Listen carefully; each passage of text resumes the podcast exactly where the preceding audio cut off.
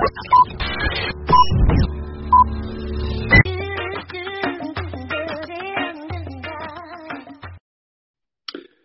morning. Happy hump day. My fellow statists, welcome to Adam Loves the Man. I hope you guys are enjoying this new format for the show. It's been a lot of fun this week. Uh, just uh, amazing to see how much more clear things are when you embrace the fundamental truth of authority and the truth that the censors of the world of today want us to believe in. And it is just, ah, it is such a relief. It is such a relief. I have to apologize a little bit for our late start this morning. Uh, so if you're watching live right now, please share this video. Let everybody know we're still doing the show. We're still doing the show. Adam loves the man. Cannot be stopped. But we did have a few technical difficulties uh, related to living off grid here. And you know, I gotta say, it's not worth it. Screw this. I don't want to. I don't want to live off grid anymore. Uh, you know, this has been an important part of my my my recent revelations is that I, I really want to live in a city. Uh, you know, I want to be.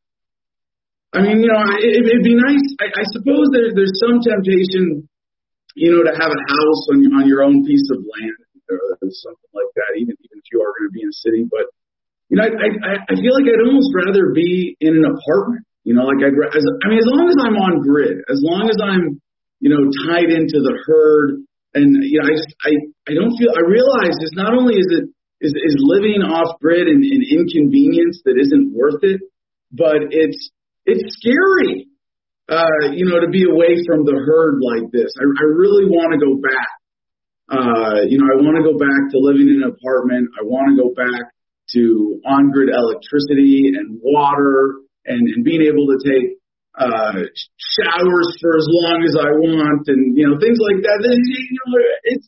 I mean, some people will say, like off gridders will say, well, that's that's not even more reliable. You know, look at California; they've got all these brownouts and blackouts, and you know, like, uh, yeah, I don't know. I I think it's uh, I I think it's just living off grid. Just it it, it just doesn't really uh, you know. I mean, I guess unless you're unless you're some kind of like anti-social libertarian, it's it's just not worth it. It's it's not worth being uh, a part of. Uh, you know, or it's just not worth not being a part of of society. You know, and, and you know, 5G is coming. Uh, and, and some people are, some people would say, oh, well, but Adam, that's going to make everything off grid so much easier when, when you have 5G everywhere. Well, you know what? I I want to be right next to a tower. I, I mean, you know, I don't I don't want to miss anything. I think part of what we're doing here with Adam Loves the Man is about getting you plugged in too. It, it really is. You know, it, it's for me as your as as your thought leader. It is, you know, it, it is part of my journalistic responsibility to make sure that you are plugged into the herd and the collective, and that that you know what your uh, your fellow Americans are doing, and uh, and things like that. So we have, uh, you know, I, I, should I should elaborate a little bit on that because you know this this idea of uh, you know what what is the journalistic responsibility uh, of Adam loves the man. It's it is it is really critical that uh, no one in our audience has to think for themselves. Uh, that, that that we are a voice for collectivism, and that means in thought as well. So we have a lot of good stories about that today. We have some stories about uh, surveillance and, and censorship uh, for the greater good, and, and consolidation actually. And so that, that, that's the theme of today's show. But first, before we get into that, before we get into even well, no, all right, let's get our promotions out of the way. And I got a cool contest that involves Joe Rogan. So let's uh, let, us just point out that, that as as we've gone through this transition, it's been amazing that our, our sponsors have stayed with us. And first, our uh, our, our first affiliate partner, we got to give a shout out on the air today is CigarFederation.com. Check it out. Promo code Adam10, all caps ADAM10 gets you 10% off your order. That's amazing. And and and they, you know, this is a responsible company. They they don't sell uh, you know, a- anything illegal or, or questionable. I know, I know they've been accused of that on this show because they have these CBD cigars, and I, I think they're great. The JSK nuts, 20 milligrams of CBD in each one. But I got to point out, it's very important. These are not psychoactive because cannabis uh, is, is a really dangerous drug. Now, not the plant. I mean, the plant is just it's just a plant, right? Uh, but the THC, the stuff that gets you high, uh, it's it's really dangerous and it has some very uh, negative effects on society when it's allowed to get out of control. But uh, nicotine, alcohol, and caffeine, there's a reason that these drugs are legal, and, and I, I think it's important to recognize uh, the significance of this and that we do only the drugs that government wants us to do, and I'm not talking just about pharmaceuticals, of course, but uh, you know, alcohol. Uh, they they want people to uh, to be depressed when they want a depressant. Uh, to to, uh, to to and, and one of the things I, I love about alcohol is that you know when you know there there are times when government will do things that that you know you, maybe you don't understand and that confusion can lead to frustration. And uh, alcohol definitely helps you accept the authority of government. Uh, nicotine in the form of, uh, of cigarettes, and uh, of course, you know the uh, die young. I mean, we don't. I, I know this is this is a little out there, and maybe the subject explores uh, or, or deserves a little more examination later. Of course, we've got comment Jim looking at our comments today. If you have questions or you want to get into this, just let me know in the comments there. But uh, the, the, we don't want to burden the government retirement system. You know, we have socialized retirement in America with Social Security, and it's, it's an amazing system. But one of the problems with it is that people are living too long. And so, you know, I, I, I really want to look at smokers uh, in a new light, you know, of, of uh, people who are responsible as citizens for not overburdening government in their old age. I think that's really important. And then caffeine. I mean, think of how many, uh, you know, Americans would not be able to go through their, I guess libertarians would call them wage slave jobs. You know, it's like, no, screw you. We are part of those people, those good, heroic Americans who work nine to five for a paycheck, who work for the man, the man who I love. They, you know, how many of them would not be able to get through their day if it, it, it wasn't for caffeine.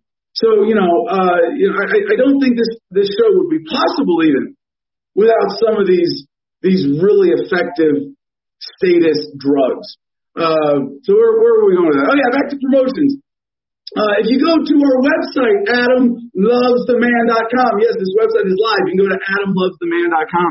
You can find a link to our Patreon there. Um, I think I, we, we still have some some brand switching to do, but you can go to Patreon and support this show. Really appreciate that. For ten dollars a month, you can join the Producers Club. Um, but we also have a, uh, a contest today with which you can win membership in the Producers Club. So here it is. Today, uh, CJ, I, I, I hope you have the clips uh, from from uh, from Joe Rogan that you shared with the Producers Club last night, Andy. Today, I'm very excited to announce that I have a very big award to give, although it is one that I don't yet have a name for. Uh, and and, and yeah, we, we have a working title, um, but uh, and, and the working title is uh, Defender of the Status Quo Award. I think that, that really speaks to the, the, the spirit of this award and the accomplishments of our uh, our first recipient of this award. But uh, yeah, it's a little awkward, right? Defender of the Status Quo Award. I mean, I'd like to think of myself, you know, defender of the status quo. It's a very, it's a very noble thing, you know. And the status quo that we have today is so wonderful in in, in how people are collectivized under governments, how people how people are able to come together and and our leaders are able to force uh, everybody onto the same page when it's called for for the greater good. And uh, so I want to uh, I want to start by by talking about our first honoree today. Uh, if you don't know Joe Rogan, you should know who Joe Rogan is. You know, top podcast in the world, huge audience. Uh, I've been on a show myself, and what you know, I, I think part of Joe Rogan's incredible story is how far he's come from being a rebel to being a conformist, and not just not just any conformist, but uh, you know, a leader in conformity. Uh, Joe Rogan used to interview uh, libertarians and and, and other uh, punks and, and rebels and miscreants on, on on his show, the Joe Rogan Experience. And I, I think what, what he did with this, and it might, it might have been part of his longer game strategy, which I think is really, you know, there's, you, you don't get to be number one like Joe Rogan if you're not an absolute genius in, in media production. And, and I really do want to say that there's, there's probably a lot more to the Joe Rogan story. In fact, I know that I'm going to be able to possibly sum up in, in, in just a few minutes here. But he went from uh, interviewing some of the most dangerous people in society. I think what he did is he sucked in uh, a lot of their fans. And that was that was really amazing what Joe did in terms of building this huge audience uh, from you know by, by pulling in people uh, who thought that that you know he kind of he, he basically tricked his audience, and this is so genius. He basically tricked his audience into thinking that uh, that he was open minded, that he wanted to to question authority and and challenge authority, and uh, and then he went and endorsed Bernie Sanders, and I mean I I, I love Bernie. You know, I mean, I love I love all of our Democrats and Republicans in Washington. But really, uh, Bernie Sanders mm, has a special place in my heart for all of the ways that, that he wants to grow government and his commitment in his career to growing government and, and forcing uh, Americans uh, onto the same page. It, it's really incredible. And so, not only that, but Joe Rogan was able to get a deal with Spotify that they have been, uh, you know, leaking, promoting as a hundred million dollar deal. Um, and I, I you know, I, I, to the critics who say that he sold out, that's that's ridiculous. I mean, what greater objective do we have as human beings than to collect fiat currency, uh, to, to get to get our our our score up in terms of dollars? And I, Joe Rogan is one of the winners. He's one of the biggest winners that, that America has ever produced. And, you know, one of the things that, that I really appreciate is, you know, how he has such uh, control over, over his audience now that they're all going to be voting for Republicans and Democrats. I think it's safe to say that Joe Rogan has done a great job leading his audience to support the duopoly and the status quo. And so, you know, I, I don't think anybody in Joe Rogan's audience is going to be throwing their votes away on uh, on any libertarians. And, just as an example of that, we have a clip from uh, one of his recent episodes with Alex Jones. And by the way, Alex Jones was another. I mean, this was a tough call, you know, for who we were going to award uh, our first defender of the status quo award. I mean, do we give it to Alex Jones or do we give it to Joe Rogan? Ooh, really, really tough call here because, uh, you know, Alex Jones has been such a great supporter of Donald Trump's fascism, uh, him consolidating power, the power of the federal government. Uh, Alex Jones has been, you know, has has done some very similar things to, to Joe Rogan in terms of being um, a good shepherd for his audience. You know, I think I think perhaps I mean, how do we measure the, the, the success of, of these two great media producers, these two great on-air personalities, these two great intellects, these two great activists? I, I, you know, how many libertarians have they converted to statism? And you know, what, what Alex Jones did was suck in uh, a, a lot of people who, would have been inclined to dangerous ideas by looking at conspiracies and conspiracy theories and then going uh, and and basically turning around and saying, well, let, let's just support Trump for president. And so I, I think he's he's I mean, whew, these these two men are really just both in, incredible uh, defenders of the status quo at this point. Despite and, and you know they both have interesting backstories that have led them to this. But uh, particularly, Joe Rogan recently uh, interviewed Alex Jones and uh, the, a, a, couple subjects came up.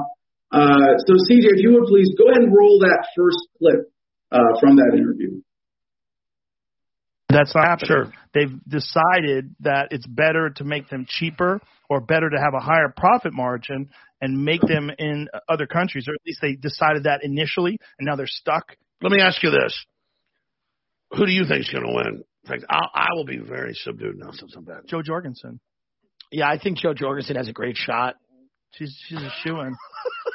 and then Kanye West. I think Jo Jorgensen, Kanye West. I think it's a it's a nail bite. It's it's neck and neck. You know what drives me crazy? I think it's neck and neck, right? Now there's there's a lot to unpack from just those comments and how effective they are. Because first of all, Joe Rogan uh, is showing that he's very aware. He knows who the threat is to uh, to his worldview, to his power, and uh, to the I'm sorry, not his power, uh, the, the power of, of government in society. And uh, that's that's Jo Jorgensen, the, the, the libertarian. She, you know, and, and I'm I'm, not going to talk about her very much because I don't want to give her that airtime. Uh, I, I don't want to talk about you know Jo Jorgensen's policies about smaller government or this this crazy idea uh, that, that you could you can keep the federal government going as a voluntary whatever not. I mean, it's her ideas are just absolutely ridiculous. And first of all, uh, you know, the, the Joe Rogan is aware of the threat.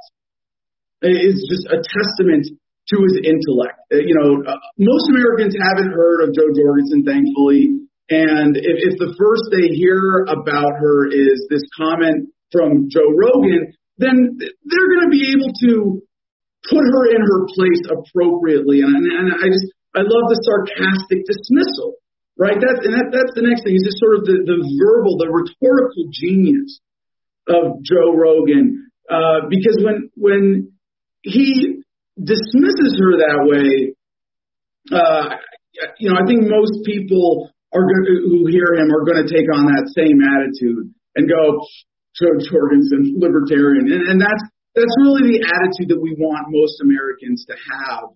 Well, actually, I mean, we don't want the Libertarian Party to exist at all.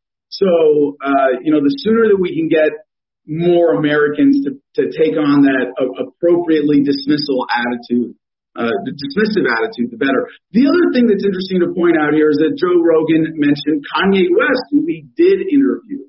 And Kanye, you know, if you listen to that interview, I mean, I was it was so enlightening.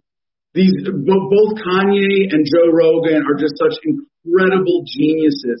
I know some people say, "Well, no, Adam, that's not true. They're just famous and and popular because uh, corporate America loves them and they've been promoted by the powers that be and they're really just pawns now." No, I mean, listen to the interview, listen to the whole three hours, and you'll see what genius uh, you know, these two men have. And now, as for Kanye, uh, Kanye would be an incredible president for America. The way that he wants to apply the power uh, of the federal government to improve your life, uh, to, to, to, to do everything that God is telling him to do. Uh, you know, that's one of the things that's kind of held back society is that uh, not enough politicians have really, you know, political leaders uh, have really listened to God and said, you know, well, when God tells me that I need to start a war, I need to start a war. A lot of people are afraid. And, you know, God tests our, our political leaders too. This is why I love George W. I mean, the, the W. The W. Yeah, that's right. George W. Bush, you know, started two wars because God told him to. You know, that takes some real courage. So, um, CJ, would you play the next clip from that interview, please? Just 19 months or something. That was yeah, Alex, if I showed you the list of people that are trying to get on this fucking show, it would make your head spin. I know, yeah, but I live down the street. I understand. I don't care. You don't want me no, listen, 30 minutes on election just, night? We're going to be fine. We're going to be fine. But I'm just I saying, know how I, survive it's, without it. I'm it's fine. very difficult for me to manage a fucking small fraction of the number of people that are trying to get on. Well, this is an epic podcast. So I just want to think, uh, you know, when when Joe Rogan acknowledges that in, in context with uh, with with Dr. Jo Jorgensen, the libertarian, uh, just because because he's been trying to get on the show, and I'm and a lot of libertarians have been, you know, trying to get Joe Rogan to to interview the libertarian uh, before the election, because. Uh, but but but I, I think Joe Rogan knows his power, uh, and he knows that he can't even interview Jo Jorgensen and, and give her that platform directly uh, w- without her get, getting a lot of votes. and, and I'm so I'm I'm really glad that, that Joe has, has turned down the opportunity to interview Jorgensen uh, this election cycle. And that's uh, it, it's it's just the other thing. I, I got to finish this part of the story with Joe. Is that when when he uh, took his hundred million dollar deal with Spotify and, got that much closer to the man, uh, he, he he cleaned up his past. Uh, there, there were a number of interviews uh, that he had done with the Joe Rogan experience that were just not appropriate. Uh, you know, to, to, the way that he, because he, there are some people that, that he's interviewed in the past. I'd like to see him maybe interview again and go back and tell them how wrong they are instead of just, you know, giving them this platform, this this immense platform that he's built for himself. Uh, but when he moved over to Spotify, uh, they, well, I mean, what they did was really clever, and uh, I think everybody believed it, uh, which, is which is pretty cool how they pulled this off. Because when they moved over to Spotify exclusively with the Joe Rogan experience, uh, a lot of the uh, less appropriate interviews of his uh, didn't make it to, to the new archive. And so they, excuse me, they, uh, Spotify came out with a statement and said that it was because of technical difficulties. And you, you know, I, I don't want people to think about that too much because you would realize if you thought about that, that that's absurd. That they're not doing this because of technical difficulties. Uh, they're they're doing that because uh, they're they're censoring, and and this is a really I mean I, I don't CJ get that off the screen. This is like I don't want to promote any of these names. These are dangerous people that really need to be shut up. And for Joe Rogan uh, really stepping up and and correcting his past and being a defender of the status quo, I'm proud to award Joe Rogan the first ever Adam versus the Man Defender of the Status Quo Award. Now, for today's contest, you can win membership in the Producers Club uh, if you can come up with a better name for this award. So let me know what you think. Uh, let's go to comment Jim here and see what comments we have. Uh, now, someone in our producers club is saying that they're now Festerfink. If you could elaborate on this, if you're uh, if you're listening now, I just I saw your your comment here in the producer club chat that says uh, they voted to censor the comment, uh, but some guy on Periscope said Adam is a complete lunatic. Uh, what's all that about? Let's get. Uh, if you could uh, explain that, please. But Jim, welcome to the show. Coming to us from the great city metropolis of Phoenix, Arizona. How you doing this morning, brother? I'm doing well. How are you doing, man? Excellent, excellent. We got right out of the gate 1054 wants you to be sure to check with local authorities on whether your contests are breaking any gambling regulations. Ooh, yeah. You know what? I, I I appreciate that. Although we've been doing this for a while, I don't think we've run into any problems in the past. It is it is kind of walking that fine line, and we do really want to be uh, aware of all of those lines to make sure we don't even get close to any of them. So thank you for that reminder. Okay. Uh, we got our first gate coming out of the gate from Philip Anderson, who says the Status Quo Award. The Status Quo Award. Uh, all right, all right. Uh, we'll we'll put that in consideration. It's, you, you're you're the leader for now on this one, and we can we can do that. All right. What else we got? Uh, Craig Doherty says, "Thank goodness Joe didn't embarrass Adam by broadcasting your interview with him." We're not going to talk about that. Next comment. Moving on. Okay. Uh, earlier, when you were talking about the drugs and stuff, Philip Anderson also said alcohol is the greatest government trophy ever. When I'm confused, I drink more alcohol. That's his go-to drug. Yeah, no, and and and you know, a lot of times, you know, being a statist, uh, you know, being someone who loves government appropriately can be very confusing. Uh, because there are a lot of, I mean, one, we're talking about, uh, you know, a big big effort. I mean, the biggest, most important thing that we are doing as a species right now is organizing government. And, uh, you know, we're, we're kind of groping our way, maybe, uh, maybe sniffing our way to, uh, to a better world. And when we do that, you know, there's, there are a lot of challenges and, and, and oftentimes you'll see, you know, politicians contradict each other. And it, it's hard to know, uh, you know, who to trust. It's hard to know who to believe, especially when there are infiltrators. You know, there there are a lot of people who uh, who infiltrate government for you know inappropriate personal gain as opposed to the collective good. And and oftentimes they will subvert the the efforts of our noble leaders like Trump and Biden in in such a way that is that's confusing and you know, in times like that, it's best to just to to to have a drink and relax and uh, forget about it. You know, let that stuff go and just just have confidence in your leadership and know that if you vote Democrat or Republican, everything's going to be okay. Okay, a couple more guesses uh, for the contest. Bester Fink says the Conformity Captain Award. Conformity? Uh, hmm. He's ineligible anyway, but it's funny. Well, you could do captain of conformity. That that that might sound better, I suppose.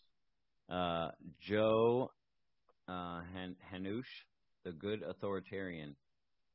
The good authoritarian.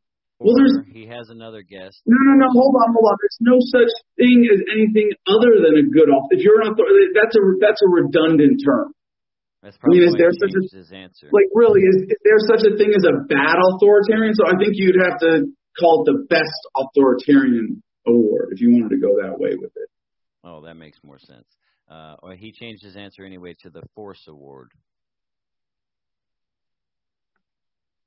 The Force Award. Yeah, but see, uh, not everybody who promotes statism uh, uses force directly, and that's that's uh, one of the brilliant things about statism is that uh, it's a lot of people are are tricked into it uh, and deceived into it, not just forced into it. And you know, really, it, it's very little. You know, the, the less force we can use, the better. The more that we can get people to, to obey and comply without using direct force, the better. And and so you know that you see my point, Tim. Mm-hmm, mm-hmm. Uh, okay, so our producer, who is obviously ineligible, wanted to chime in with one, the Sheeple's Choice Award. the Sheeple's Choice. Uh, no, I, I, I don't think that's appropriate. I, I, I think it, you know it's it. That what what that's referring to, I, I think that that's a troll comment. That's what that is. That's someone trolling me. No, screw you. I I get. I'm too clever. I'm not. I'm not gonna fall for that. Gosh, no. Um, let's see. Uh, I'll, I'll, there there are some people who are against. There are people out there who just hate people. There there are anti-humane miscreants out there who really uh, they they just hate everybody. They're they're just so demeaning that they they're willing to look at this beautiful thing that we do and coming together, uh, you know, marching in lockstep with government. That, uh, you know, I, th- th- this is such a, an amazing thing that humanity is capable of, of working together, of giving up our individuality for the greater good. And they they want to you know demean that by comparing people to animals, by by comparing those of us who who really recognize the value of that, uh, you know, herd mentality, as Donald Trump called it. Remember, he was Donald Trump was talking about COVID in an interview, and uh, and and said that. Uh,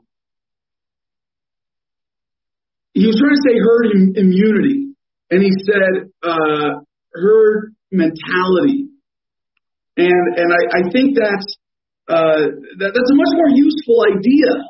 Uh, you know, I, I mean, Donald Trump has so many incredible, powerful ideas uh, for applying government power that you know sometimes those things slip out, and instead of saying herd immunity, he says herd mentality. And you know that, that again, that herd mentality is is kind of uh, dismissive sometimes, uh, or dismissed sometimes. But if, if you really examine it, it's, it's a very important idea that that most uh, Americans are, are doing very well.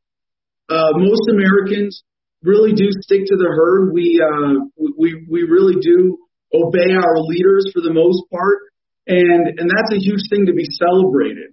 So to those who you know, screw you. To those who would who would call uh, conformists sheep or the sheeple, no, I, I'm not going to fall for that.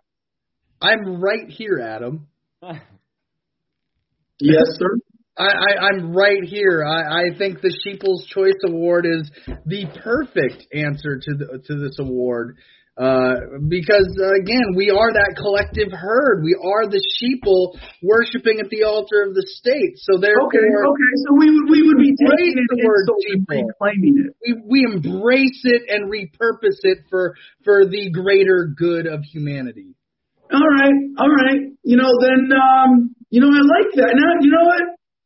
I like it. All right, all right. The Sheeple's Choice Award. Well, for now, let me say congratulations to Joe Rogan for being the first recipient of the Adam Loves the Man Sheeple's Choice Award. But we, I'm, I'm still open to better ideas. If, if we get something better than that, uh, we, we could change this. Uh, we've got, we've got another, uh, uh, we've got a bit left of the show today. Let's see, we're only uh, 33 minutes in with my opening rants before we, before we, we, we do have some very important news uh, to cover today. But uh, yeah, we, we have some time. If anybody wants to come up with a, a better suggestion than uh, the Sheeple's Choice Awards, you know, we can we can take some more contests. Noosh has a spin on it. He says the wolf is the leader of the sheep, so call it the Wolf Award. Hmm. Maybe, yeah, no, the wolf isn't the leader of the sheep. The shepherd is the leader of the sheep, or you might even say that the uh, his assistant, the Controls the shepherd or the sheepdog, Movement. the sheepdog, the wolf, right? You know, you know, you know, Adam. As Sheep's choice. You know, Adam, wolf as the the tool that the shepherd uses to control the sheep. Jim, Adam, as the producer, I have a a very important role to play as executive producer with the Producers Club. So the answers that you come up with have to be better than the ones I come up with. So that way, we're growing a a well thinking, oiled machine in the Producers Club that will help us preach the message of statism, slavery, and loving the man. absolutely. All right, thank you, thank you, CJ. Uh, so, Jim, any, any other comments before we get to our headlines? Say we do not have a guest, but uh, we do have some great headlines to cover. The Good Shepherd Award.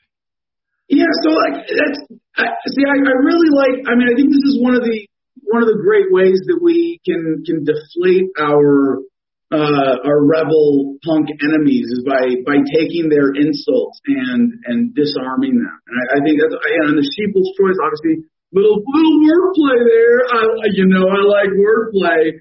There's the, the Sheeple's Choice Award versus the People's Choice Award. I think that's pretty clever. I'm still, I think that's that's uh, you know, I my my little objection. CJ flipped it into a, a a great positive. So I think that's that's still our leader right now. Yeah. Fair enough. Okay, well, let's give people just a moment to think on that while you cover some news. All right, our first story comes from nextgov.com. I just I love that name. You know, like as as government progresses, we get to the next phase of government. The headline here is Senators urge investigation after CBP admits to warrantless cell phone surveillance. And in case there's anybody here who doesn't love all these alphabet soup agencies as much as I do, CBP is Customs and Border Patrol, Customs and Border, excuse me, Customs and Border Protection. Oh my gosh, did I just did I just, I'm so sorry. So, I, I, I didn't mean, I, that was just misspeaking. I, I didn't mean to, to call you by the wrong name. Customs and Border Protection, part of the Department of Homeland Security, told senators it uses a commercial database to conduct warrantless tracking of people inside the United States. Customs and Border Protection is using commercially available location data from cell phones to conduct warrantless tracking of people inside the United States and refused to provide lawmakers with a legal justification for these activities, according to five senators. In a letter sent Friday to Homeland Security Inspector General Joseph Cuffari, five Democratic senators questioned CBP's use of subscriptions with data broker Venntel, a government contractor based in Virginia, which gives them access to commercial location data. Now, I think this is just First off, I, I, I, just context perspective. Uh, the, the fact that government can do this, and, and, and the United States isn't the only one, and, and, and you know, it'd be great eventually if uh, if governments all over the world got to this level of, of, of capability, because then we could we could really control populations, keep them in their boxes, and and I think that's you know essential to, to moving humanity forward. That, that our governments have the ability to prevent, uh, you know, what, what, what libertarians might call freedom of movement. Just uh, an absurd idea on its face, but we'll, we'll, we'll deconstruct that on another episode. Just want to point out here that uh, this is great. That that uh, Customs and Border Protection are able to recruit private companies into doing the work of government, and especially in something as essential as enforcing uh, placement. I, I mean, this is putting people in their place. When when government says we're drawing lines on the map and you can't cross this line because this is your status with the government, you know, what's the point if they can't enforce these uh, these edicts? And, and, and so this is just, you know, in the past, you know, I, I know this this might sound crazy, but uh, if you haven't studied history, uh, it, it's really important to point out or recognize that people used to be able to travel between uh, between countries relatively unimpeded, and that's why there was so much conflict. That's why people, you know, that's why there was so much war. Um, you know, when you have unfettered commerce like that, uh, when when uh, you know, goods and services are crossing these borders without government permission. You, you, you just, you have a, a great disconnect uh, between those peoples. You know, if, if you meet someone who's a different color from you before you're ready, you're going to have a, a pretty negative racist response. And that's why I think government control over movement, one of the reasons, is so critical. And we've really come a long way since then in uh, governments preventing uh, this very dangerous kind of, of movement of people. So uh, back to the story. Senator Elizabeth Warren, Democrat from Massachusetts, the great Pocahontas. I mean, she really is, just among politicians, Senator Warren is is really one of my heroes. For the, I mean, I, I love her for a lot of reasons. Uh, you know, one of the ways she plays identity politics is just so brilliant in, in terms of, you know, getting people talking about her and, and again, you know, getting them on the same page about uh, racial issues. I think, but but more importantly, what I really love about Senator Warren is as this this great liberal lion of the Senate that she is such a, a an unabashed champion of government power. Uh, that she brings uh, a, a true righteousness to this message that uh, just is, is really what it deserves. So uh, Senator Elizabeth Warren, Democrat Massachusetts, Ron Wyden, Democrat Oregon, Sherrod Brown, Democrat Ohio, and Brian Schatz, Democrat Hawaii, asked the Inspector General to examine the legal analysis that CBP performed, if such analysis exists, before the agency began using the tool. Um, and, and the letter reads, CBP outrageously asserted that its legal analysis is privileged and therefore does not have to be shared with Congress. So um, there is a, a, a statement shared with NextGov from CPB where they repeated the assertion that it may obtain access to commercially available information, adding this data as anonymized. CBP did not clarify whether, anyway, here's the quote from, from the is the part. All CBP operations in which commercially available telemetry data may be used are undertaken in furtherance of CBP's responsibility to enforce U.S. law at the border and in accordance with relevant legal policy and privacy requirements.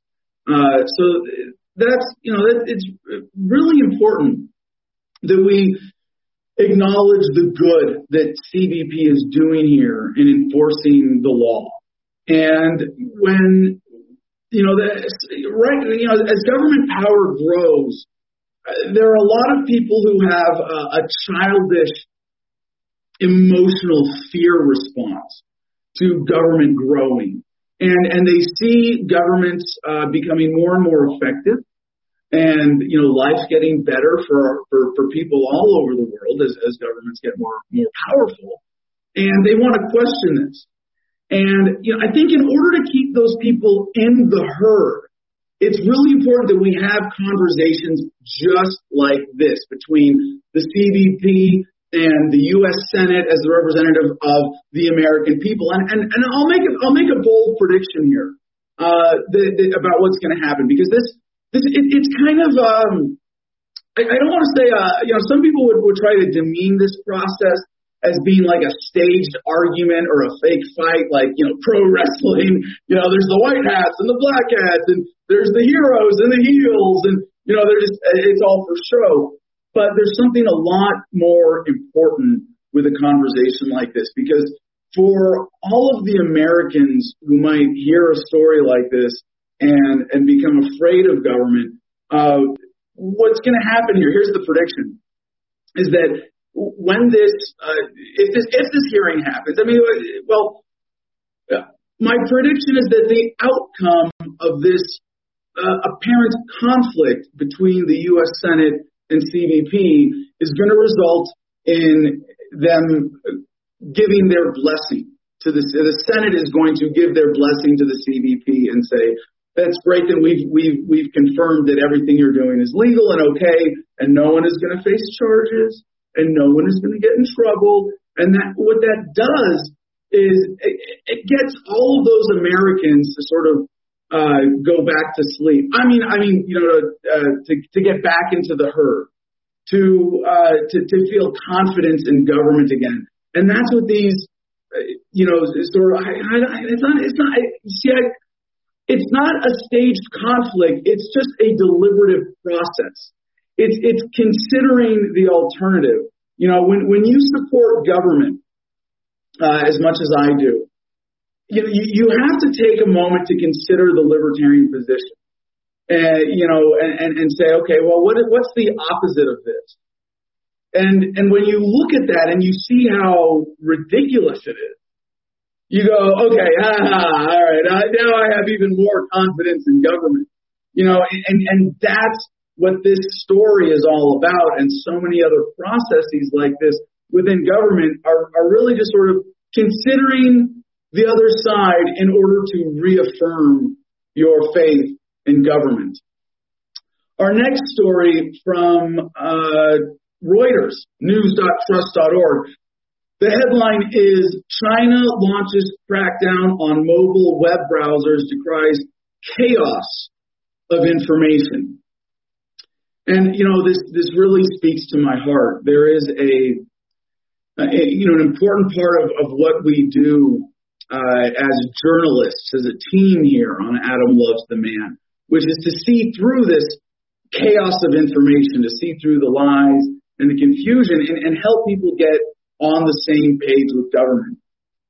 China's top security authority said on Monday it would carry out a rectification of Chinese mobile internet browsers to address what it called social concerns over the chaos of information being published online. China's strict internet censorship rules have tightened numerous times in recent years, and in the latest crackdown, Cyberspace Administration of China, the CAC, has told firms operating, you know, and I love that, you know, CAC, yeah, uh, China, China's going to, uh, China, China's going to give them the CAC. Uh, this is, yeah, I say give it to them. Has told firms operating mobile browsers that they have until November 9 to conduct a self-examination and rectify problems. The problems include the spreading of rumors the use of sensationalist headlines, and the publishing of content that violates the core values of socialism. Uh, you know, I think that's, you know, it's really important. Again, you know, one of the things that I'd like to see as we progress in, in our use of language to greater conformity. Uh, you know, by the way, this is remember this is this is from the Chinese Communist Party. And there's there's a little bit of confusion with the uh, with the language here because you know is, it socialism or communism? And you know really it's essentially the same thing. Uh, socialism is uh, you know an economic is sort of a broader term to describe the economic system here, right?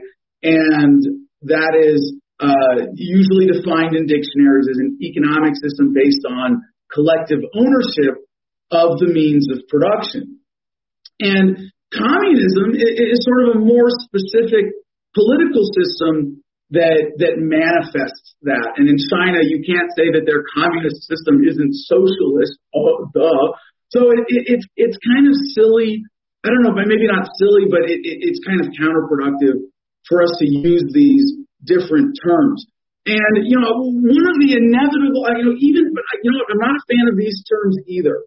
And I, you know, I'm obviously as, as a statist, I'm a huge fan of the Chinese government. I'm, I'm, I'd like to see the American government really learn more from the Chinese. You know, the, the greatest threat to the American government is the freedom of, of information. Uh, I'm sorry, not the freedom of information. That's really the opposite term. The insufficient censorship status that we have with the internet in the United States really represents a threat. And I, I, I wish the American government, you know, I mean, they're, they're really only about, you know, two, I don't know, halfway there compared to China in, in terms of internet censorship.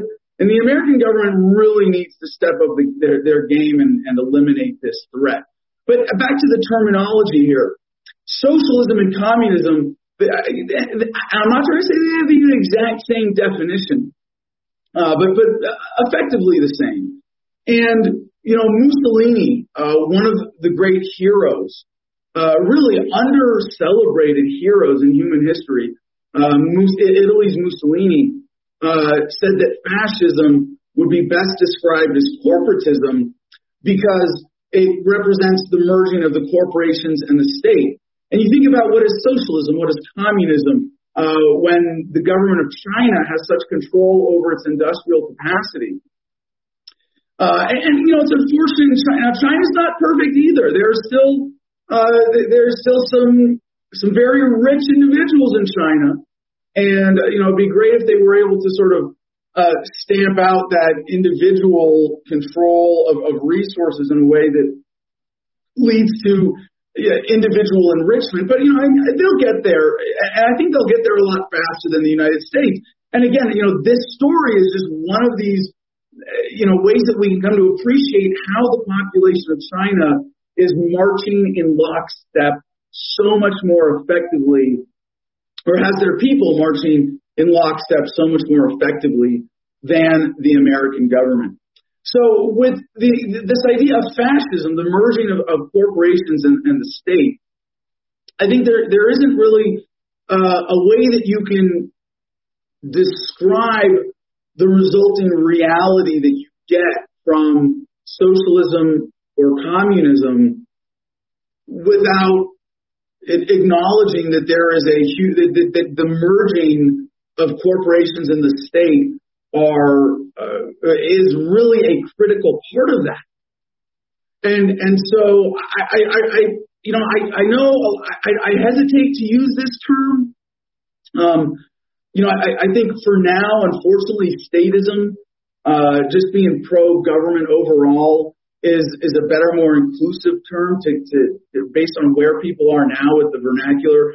But I'd like to change this, and I want to really normalize this term, and, and, and I want it to be properly understood and seen in a positive light. And the term is fascism.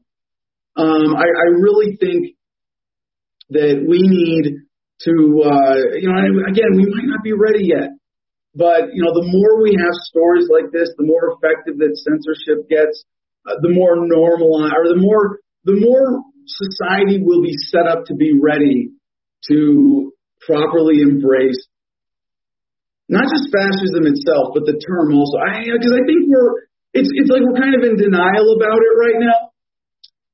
Uh, overall, you know, the, the story of, of, of modern bureaucratic high tech governments is uh, an accelerated march towards fascism, and the, the people by and large of the world are really behind this but we're kind of afraid to use that term. So I'd like to see that happen uh, a lot more. I think getting you know, that that that that will be the mark of uh, you know the victory of statism, the, the final quashing of all rebellious human instinct when we are on the same page, using the term fascism openly, positively, and and celebrating it, and then and then it'll be easier. I mean, part of the point of this is that it's going to be a lot easier to identify anything that's not fascism, censor it, squash it, or bring it back into the herd.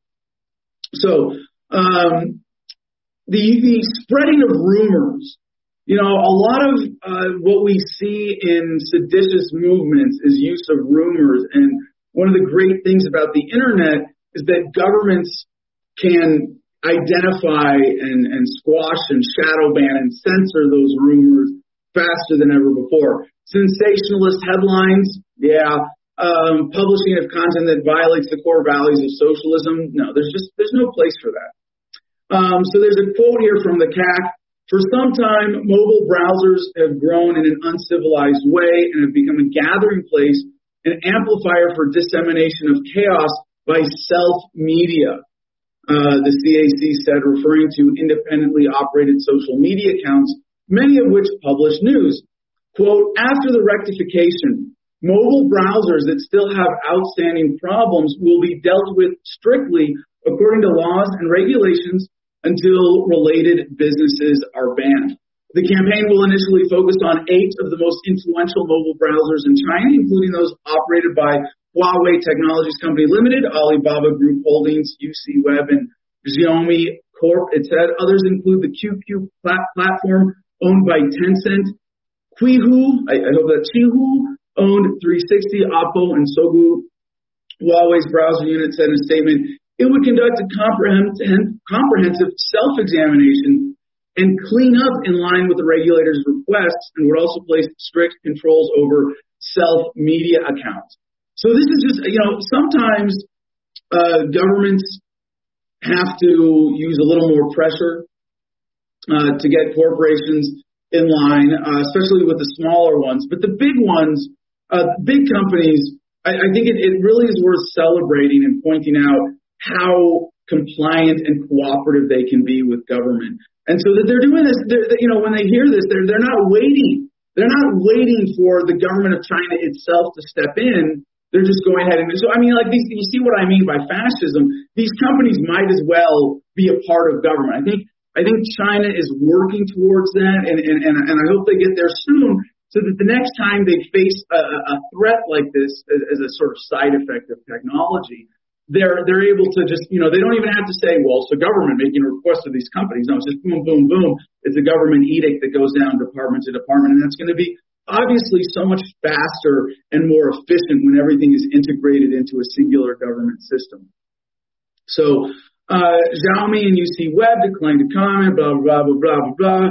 Uh, legislation introduced in recent years by China include measures to restrict media outlets, surveillance measures for media sites, and rolling campaigns to remove content deemed in, uh, unacceptable. And, and I look at a story like this, and I'm very encouraged. Uh, you know, I'm very hopeful. Uh, and, and, I'm going to mention why about the media here as well in a second.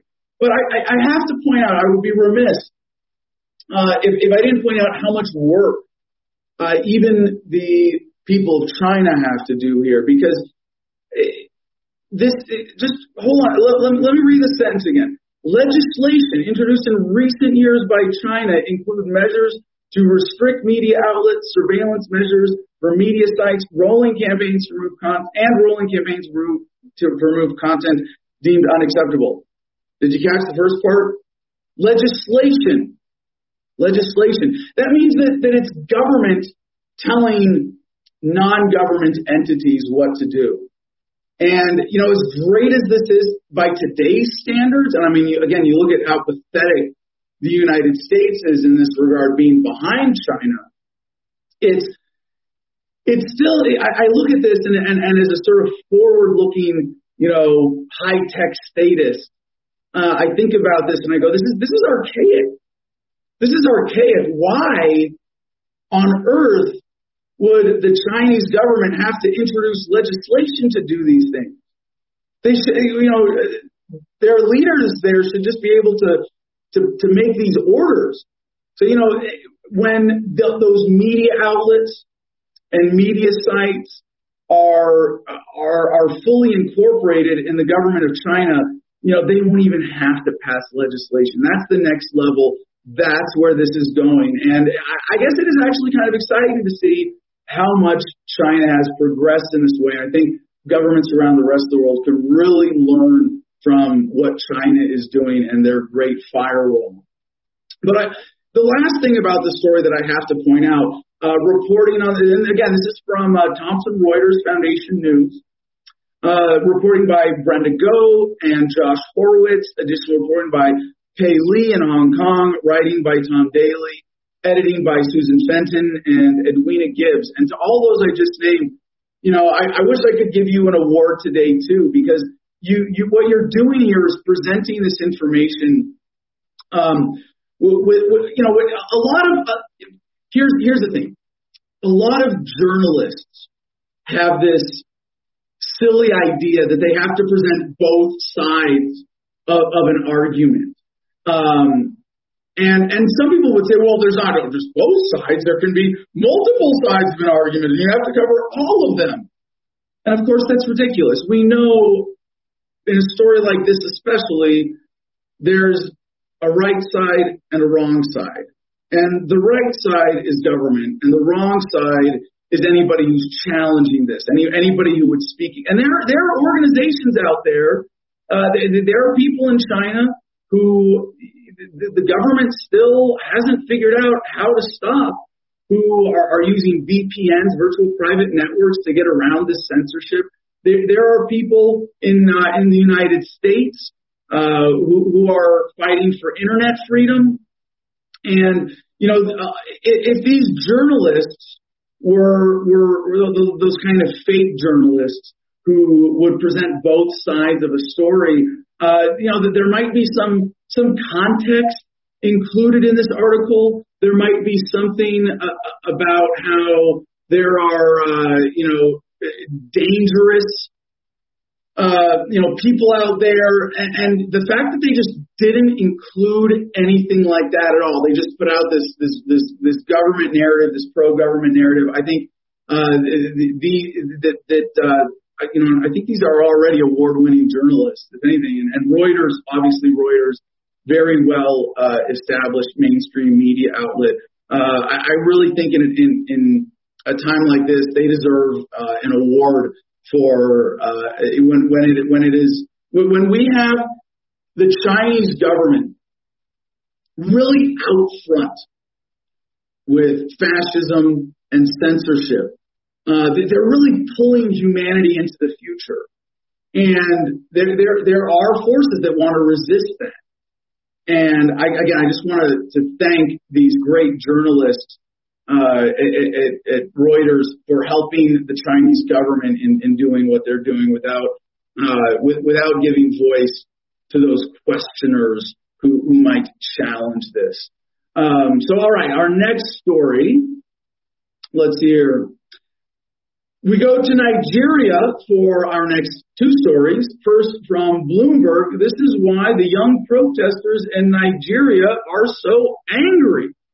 Nigeria has been rocked by some of the biggest protests since military rule ended in 1999, resulting in dozens of deaths and rattling what had been considered a virtually unassailable political establishment. Thousands of youths have taken to the street to vent their anger about police brutality by marching, barricading roads and bridges, and setting buildings and vehicles alight. The authorities initially struck a conciliatory tone and agreed to policing reforms but their response has become increasingly heavy handed. President Muhammadu Buhari has warned that he won't allow national security to be compromised, raising the stakes for the crisis in Africa's most populous nation. And the immediate takeaway that I get from this as a status is just to be so grateful that that uh, I, I live in the United States, where the only protests that we have, the demonstrations like BLM, are uh, you know are, are controlled. They're promoted by the powers that be in the mainstream media. That uh, by the way, you know we have a, healthy protest culture in America, but for the most part, it's in line with the authorities, and that's that's just something really important to celebrate. Most protests here uh, are peaceful and symbolic, and, and don't really accomplish anything because they're the ones that the uh, government wanted to happen.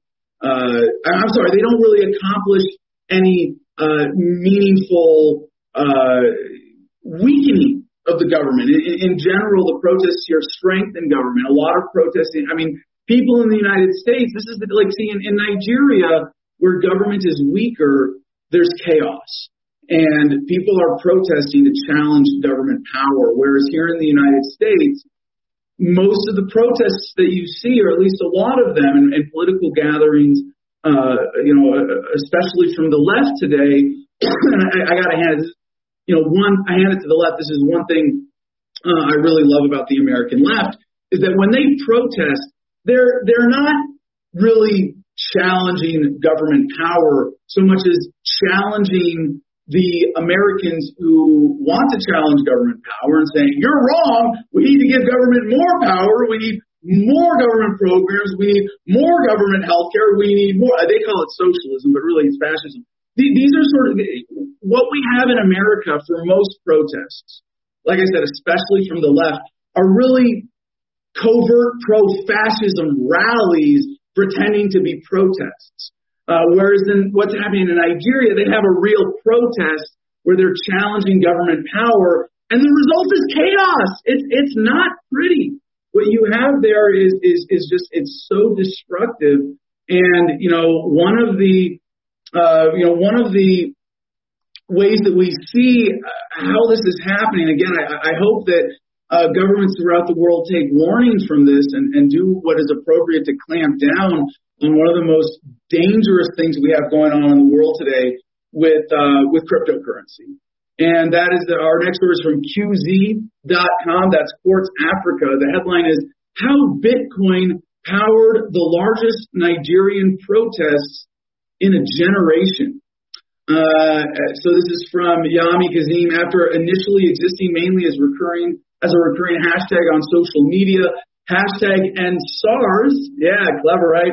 Uh, no, no, this is bad, bad, bad protesters, bad, mm, very inhumane sense of humor.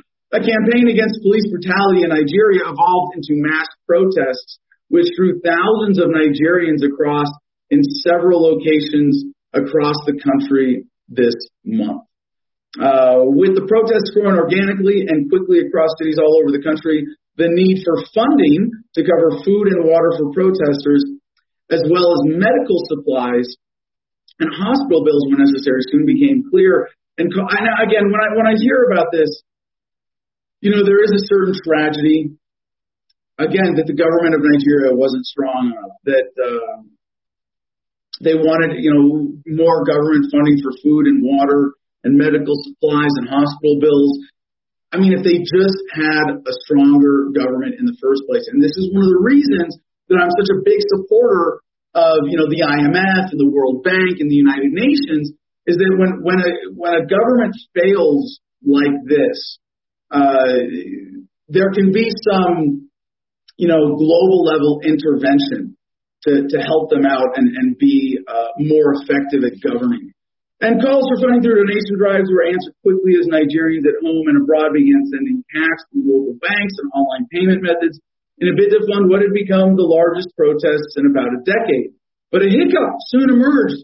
Feminist Coalition, a gender equality group that had been founded just weeks earlier and had become one of the key organizations accepting donations for protests, began to notice bank transactions were being slowed down while its online payment links to facilitate donations had stopped working.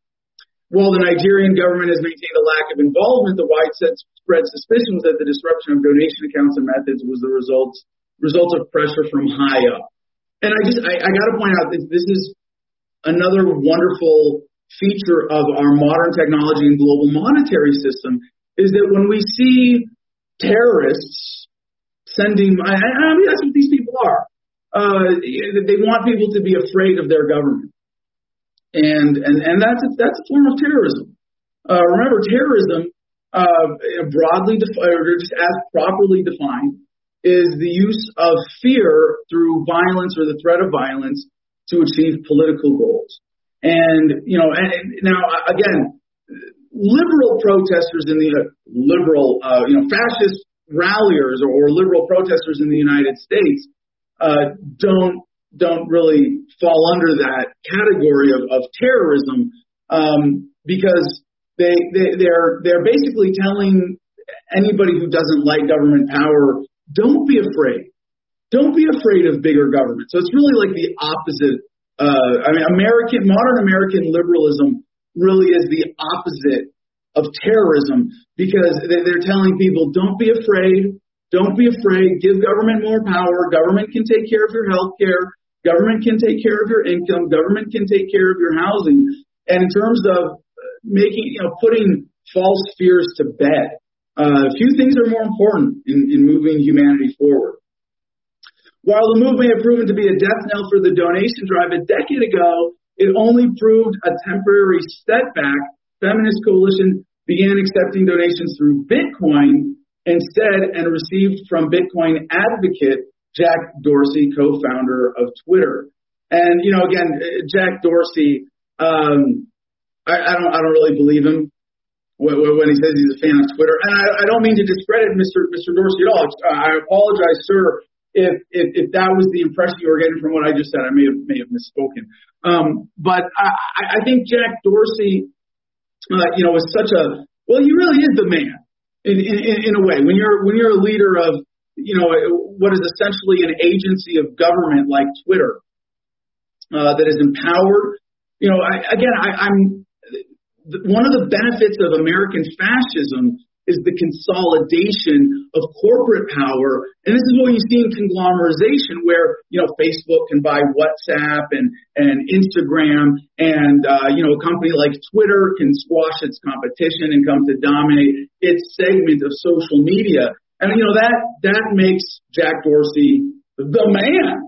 So uh, the move was in keeping with an overarching theme of the protest, which had seen young internet savvy Nigerians leverage digital tools to drive and sustain their campaign against establishment institutions, from building online teams to respond to legal issues like arbitrary arrest and unlawful detention of protesters, to using social media channels to debunk misinformation spread by government actors and traditional media. So, you know, I, I, I, I apologize that I didn't uh, put this story in context from the beginning. This is from one of these fake journalists who thinks that their job is to challenge government by, and, and this is such a, da- I mean, to say that governments spread misinformation is so uh, dishonest, untruthful, and inappropriate. That uh, you know, I just I, I have to point that out in in you know presenting this article. As of October 22nd, when Feminist Coalition stopped taking donations in light of government curfew, uh, light of a government curfew which had effectively uh, had effectively ended physical protests in Lagos, its summary of accounts showed that Bitcoin balance that accounted for around 40% of the $308,000 raised in total. That total is remarkable for a country where digital transactions still come a distant second place to cash in the day-to-day economy, which is still dominated by the informal sector. Not sure what that means. So um, just you know, now you might be thinking of uh, be thinking of Nigerian prince scams and, and, and things like this. There's a little bit on this here. The association with scams in Nigeria is for for Bitcoin in general stems from when Mavrodi Mondial Moneybox, an infamous Russian Ponzi scheme, which saw Nigerians lose around $50 million when it first crashed, attempted a comeback by using Bitcoin as a payment method. Uh, and it's a link that remains despite the growing local use of Bitcoin to facilitate cross-border trade and as a medium for remittances, not just in Nigeria, but across the continent. Now, the author of this article here is really using inappropriate language because when he says uh, Bitcoin facilitates cross-border trade, what he should say is that it's a way for smuggling criminals to avoid government control that's necessary for the greater good and uh, you know a medium from remittances. This is basically uh, what, what he should have said is that uh, the uh, the link remains despite the growing local use of Bitcoin to facilitate terrorists moving money.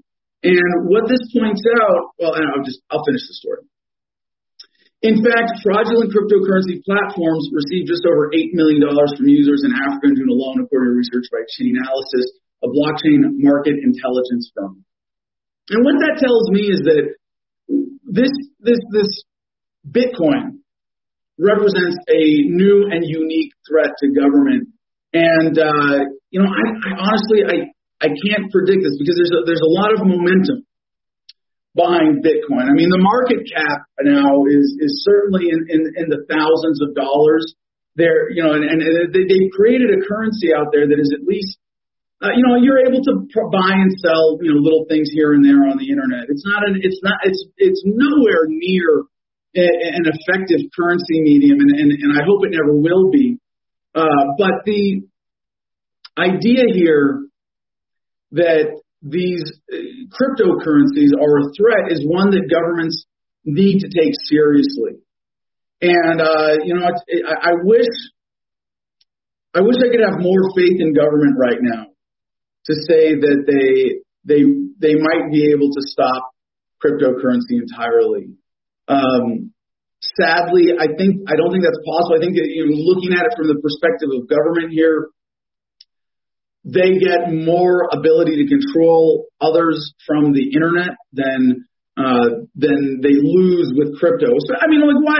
Let, let, let's keep the internet going so that, that, that people can be more conform, uh, conformity aware and, and government can use the internet as a tool for censorship and dissemination of, of, of critical information to keep us marching lockstep together as a nation, marching forward. But one of the side effects of the internet might just be that we have to tolerate the existence of a dark web, of, of these cryptocurrencies, and that, that we might have uh, a, a new threat to to government power. So I, I I would you know hesitate to make a prediction here, but I, I would think that when cryptocurrency is is fully acknowledged as the threat that it represents to government, it could go one of two ways. You know, if, if government is successful We'll never have to worry about cryptocurrency again. If government is, is partially successful, uh, then cryptocurrency will be kind of taken over by government, um, and it'll be a way for people to be tracked, and, and then we we can have confidence that uh, our leaders will be able to use this new digital money to at least stop terrorists like those in Nigeria from being able to move money without uh, you know government seeing it. But if government fails miserably in controlling Bitcoin and crypto, uh, you might see protests like this successful in the rest of the world. You might see the people of China even overthrow their government. You might see the, the United States have another revolution. And, and that's why it's absolutely critical for governments to stamp out this threat as soon as possible. All right, our next story uh, comes from Iran. From the Associated Press, wary of angering public, Iran has few ways to contain virus. Uh, United Arab Emirates, Dubai, as coronavirus infections reached new heights in Iran this month, overwhelming its hospitals and driving up its death toll, the country's health minister gave a rare speech criticizing his own government's refusal to enforce basic health measures. Quote, we ask for fines to be collected from anyone who doesn't wear a mask, Saeed Namaki said last week, referring to the government's new mandate for Tehran, the capital. But go and find out how many people were fined. We said close roads, and yet how many did they close? Namaki's speech lamenting the country's great suffering in hospitals full of patients clearly laid the blame for the virus's resurgence at the government's door, a stark contrast to the usual speeches from officials who point the finger at the public's defiance of restrictions. Now, there's there's a bit of you know I, I think there's a place here where the the author of this story doesn't quite go far enough to say that the speech laid the blame at the government's door. No, no, no, no, no. Absolutely not. I mean, you, do, do you blame uh, a patient for getting sick? Do, do you blame the victim here? No. No, and in this case, the government uh, of Iran is a victim of the misinformation of those who would question the World Health Organization and everybody in Iran who would challenge and defy government authority. And what he is saying, or who he's really attacking with this speech here, is is those people. Um, and and I, I, that really has to be put into appropriate context because the I mean the, the obvious you look at the story, the obvious problem, why is the virus so bad in Iran? Obviously, it's because the government wasn't strong enough. So um, let me let me clean up my tabs here because I have a couple in-depth ones that you know we might not get to today, like uh, you know the World Health Organization telling people not to give up.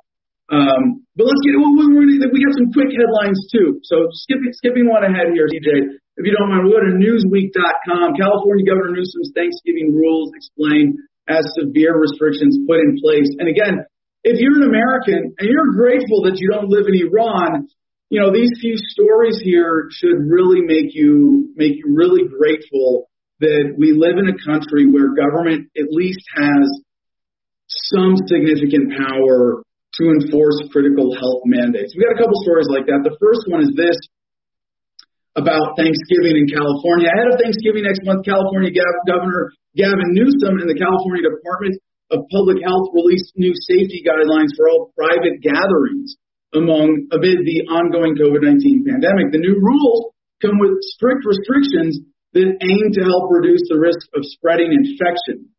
Uh, as they said in a statement, quote, gatherings are defined as social situations that bring together people from different households at the same time in a single space or place. When people from different households mix, this increases the risk of transmission of COVID-19. All gatherings must include no more than three households, including hosts and guests, and must be held outdoors, lasting for two hours or less. Now we're talking about California. Uh, you know, Thanksgiving in, in California, uh, late November, usually not that cold. Uh, so you know, having ha- asking people to have their Thanksgiving uh, dinners outside in order to reduce transmission of this dangerous virus is entirely appropriate. Uh, you know, and again, pointing out uh, a, a way the government in the United States isn't strong enough is that in a lot of our states that do have more intense winters, governments aren't going to be able to pull this off, and that's really sad.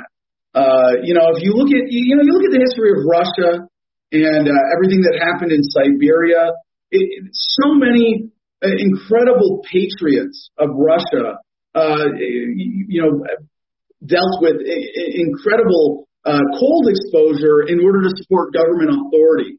And here in the United States, you know, I, I, hate, I hate to say this, but um, most Americans aren't going to be willing to even host their Thanksgiving dinners outside. And that's just, oh, I, I hate to say, I, I wouldn't, I wouldn't dare attack uh, the herd is pathetic there, but I, I would, I would humbly point this out as a room, you know, uh, an area with room for improvement in terms of American obedience. So, uh, as, as a quote from the statement said, gatherings that occur outdoors are significantly safer than indoor gatherings. All gatherings must be held outside. Attendees may go inside to use restrooms as long as the restrooms are frequently sanitized. And even there, I think that's giving people a little too much discretion. I, I you know, I, I'm not a health expert. I would defer to the authorities here, but I'll bet if they could get away with this, if they, excuse me, if they could, if they could uh, do the right thing here, they would be asking people to uh, to go to the bathroom outside exclusively.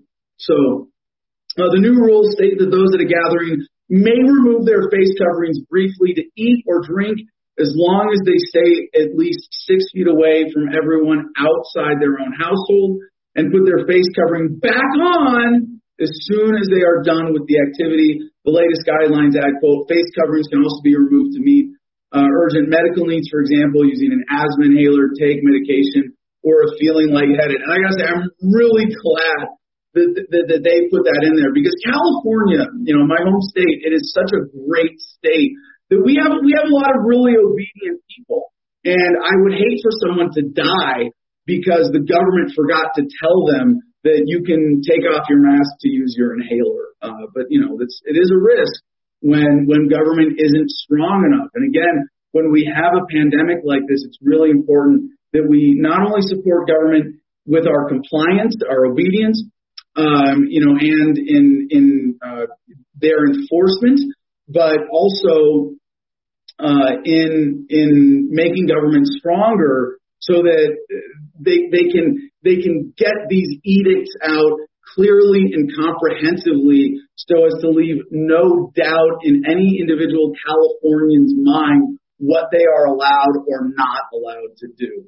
So, you know, CJ, excuse me here. I, I got to skip ahead because I, uh, you know, we had another story that, uh, you know, was, was really important related to this, um, about, about fines with masks. Um, let me see if I can, if I can jump to that.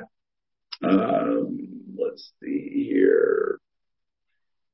Yes, here we go. I love this. This is the next story. This is great.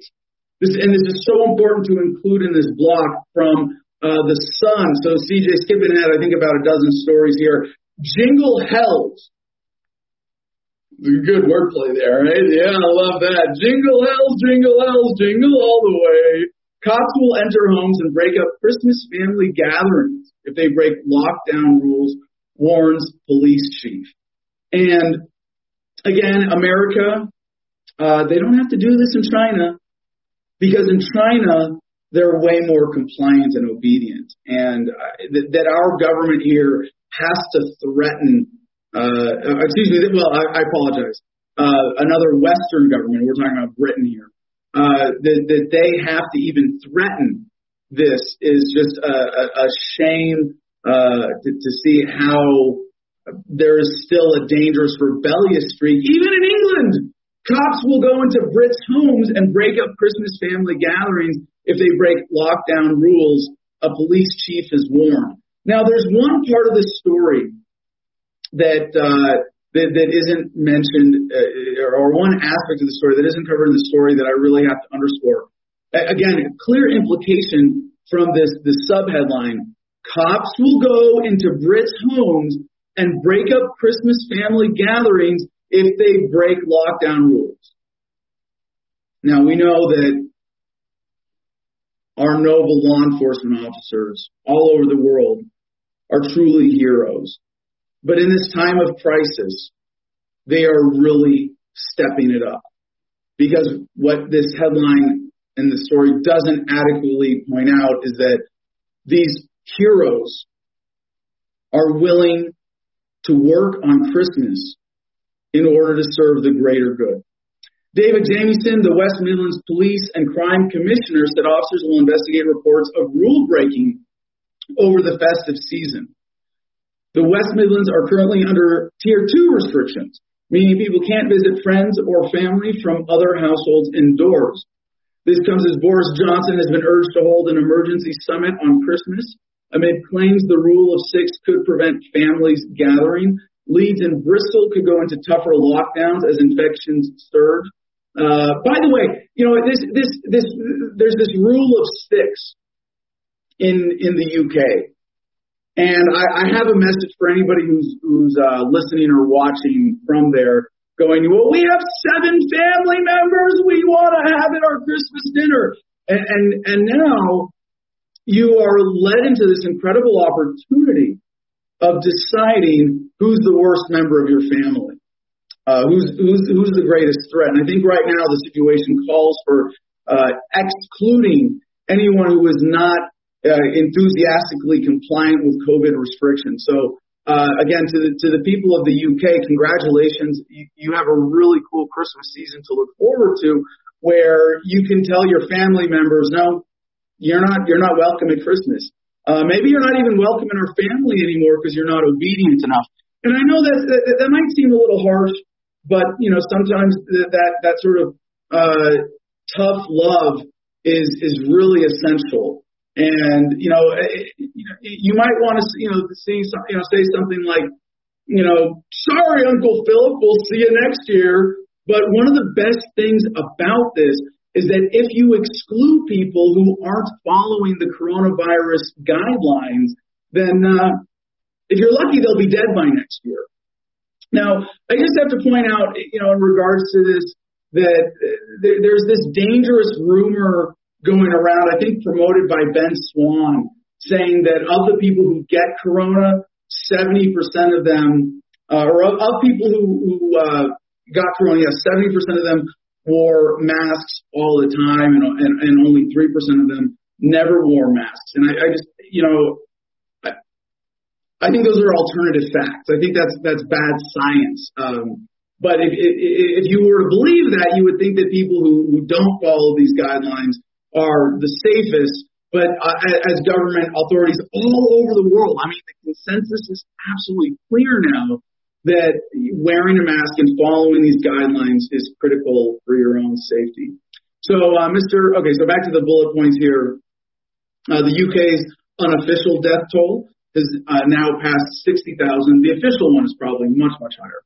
Uh, a COVID test under development in the UK can provide results within a minute. Dr. Hilary Jones backed calls for a tier three lockdown for the country on Good Morning Britain and said, uh, Doc, Mr. Jamieson told the Telegraph, quote, if we think there's large groups of people gathering where they shouldn't be, then police will have to intervene. If again, there's flagrant breaking of the rules, then the police would have to enforce it's not the police's job to stop people enjoying their Christmases. However, we are there to enforce the rules that the government makes. And if the government makes those rules, then the government has to explain that to the public. So again, just we,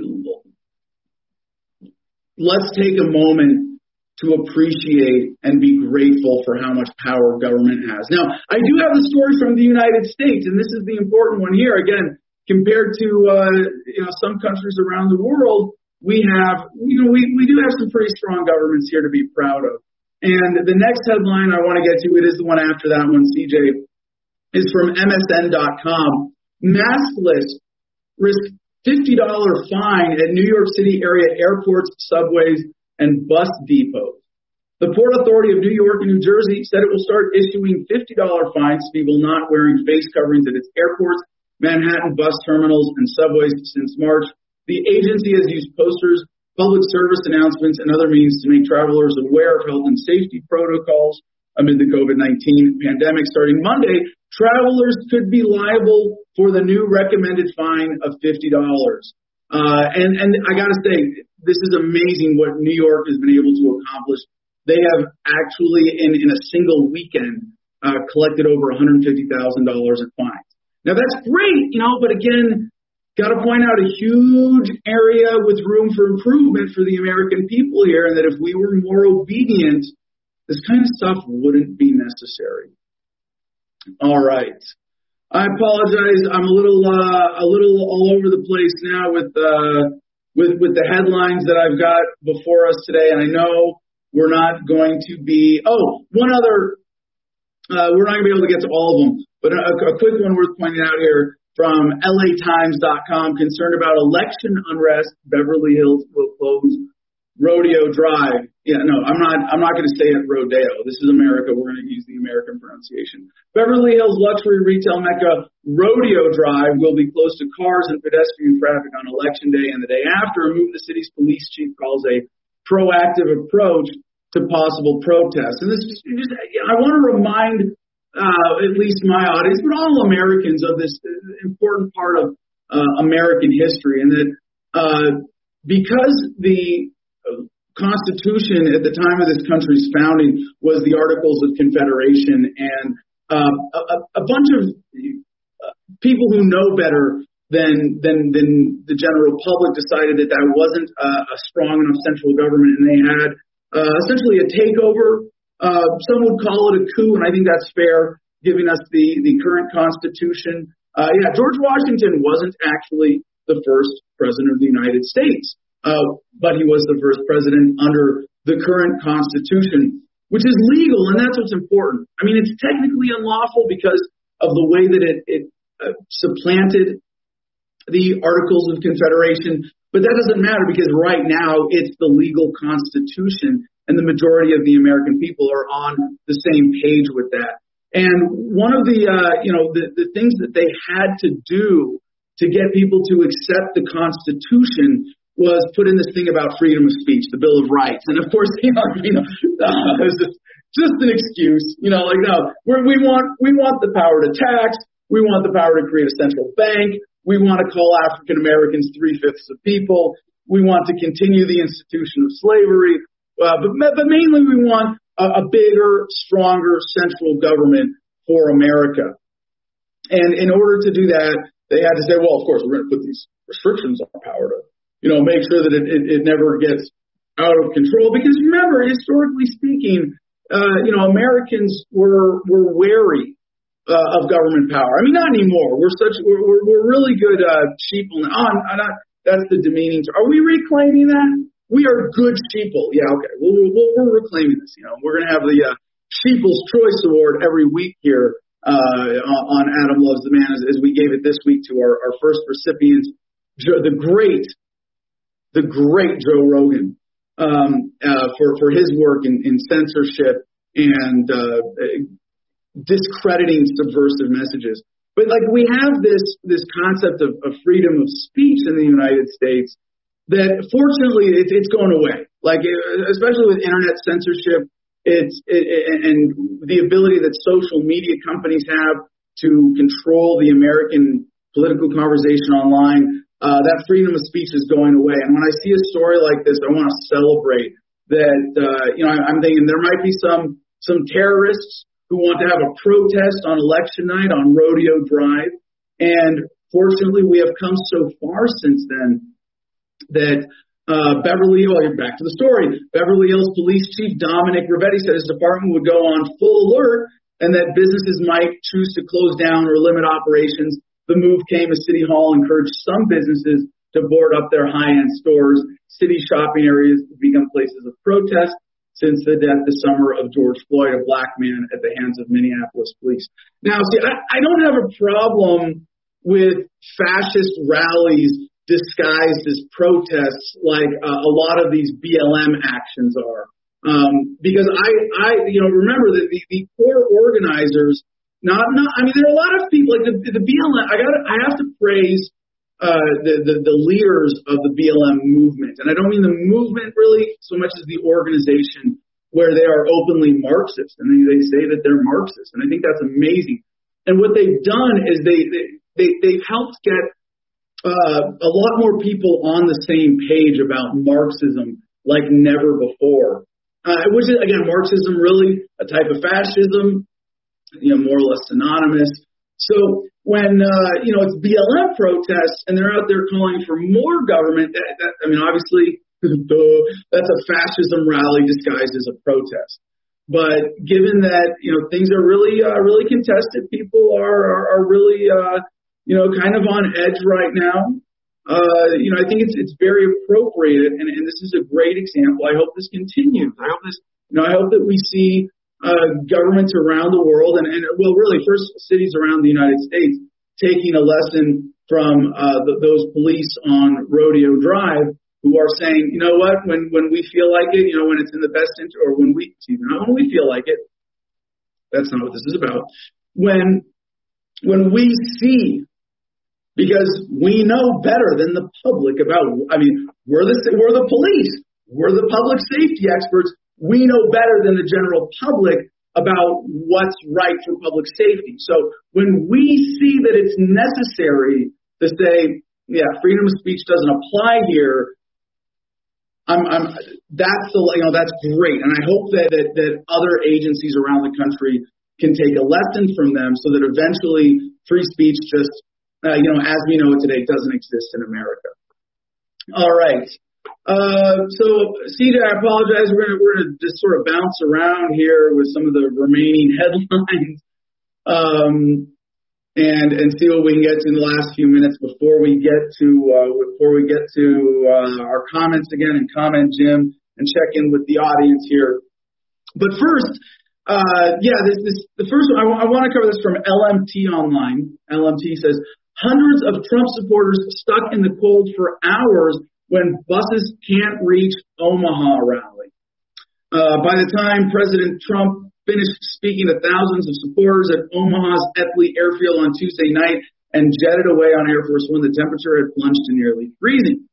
But as long lines of MAGA-clad attendees queued up for buses to take them to distant parking lots, it quickly became clear that something was wrong. The, the buses, the huge crowd soon learned, couldn't navigate the jammed airport roads. For hours, attendees, including many elderly Trump supporters, stood in the withering cold as police scrambled to help the most at risk get to warmth. At least seven people were taken to hospitals, according to Omaha Scanner, a service that monitors official radio traffic.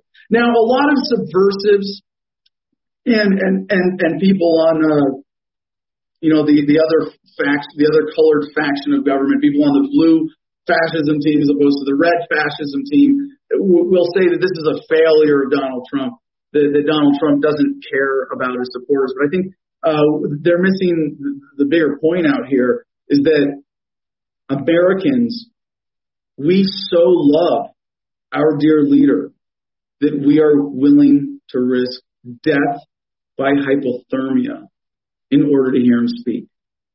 When you see that truth, hmm, it's just reality is so much more beautiful, isn't it? Um, hmm. The Associated Press has this: the latest Dodgers Turner tests positive for coronavirus. The latest on Game Six of the World Series between the LA Dodgers and Tampa Bay Rays. Uh, Justin Turner was removed from the Dodgers World Series clinching victory after testing positive for the coronavirus. The red-headed third baseman was replaced on defense in the eighth inning and was not on the field as LA celebrated its first championship since 1988. Dodgers players and coaches wore face masks during the celebration. There was no dog pile on the infield that's typical of such, such celebrations, although there were still hugs and high fives. And even that, I'm like, eh, I, don't, I don't know about that.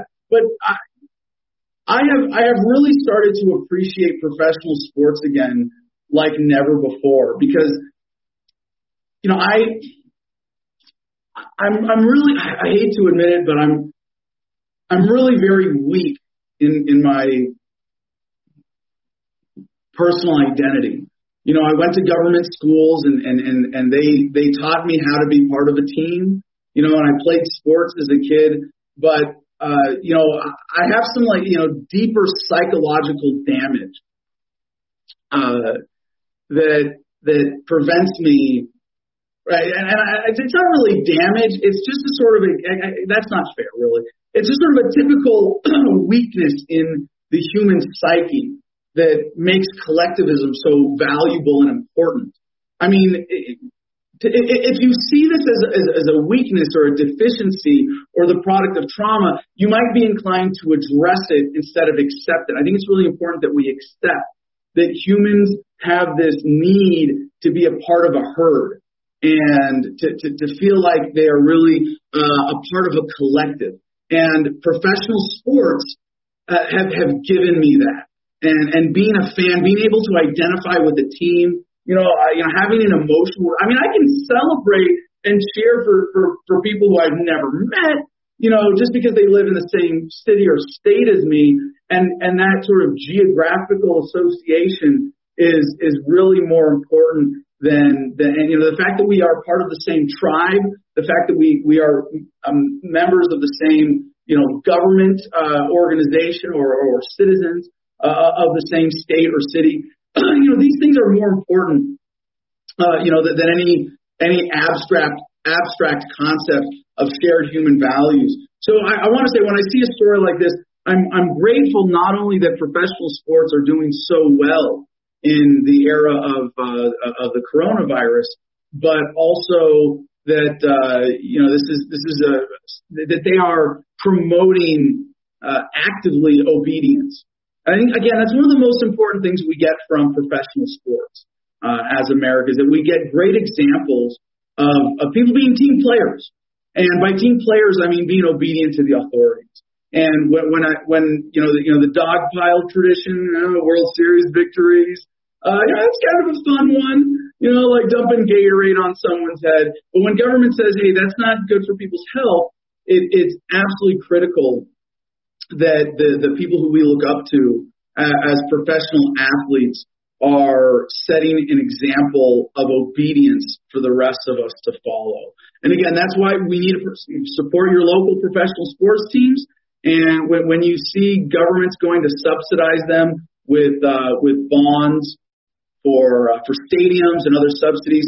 Politically, it's very important that we make sure government is doing everything it can to support professional sports because they have such a positive impact on uh, collectivism and in promoting obedience. So uh, let's see, where do we go next with 20 minutes uh, to go? Um, what stories are worth covering? So we just let's see, we have a little less than 20 minutes. Okay, from Newsmax.com, Trump denounces white supremacy 38 times in new video. Now this is five minutes. You know, and, and that I think makes the point by itself. We're not going to take.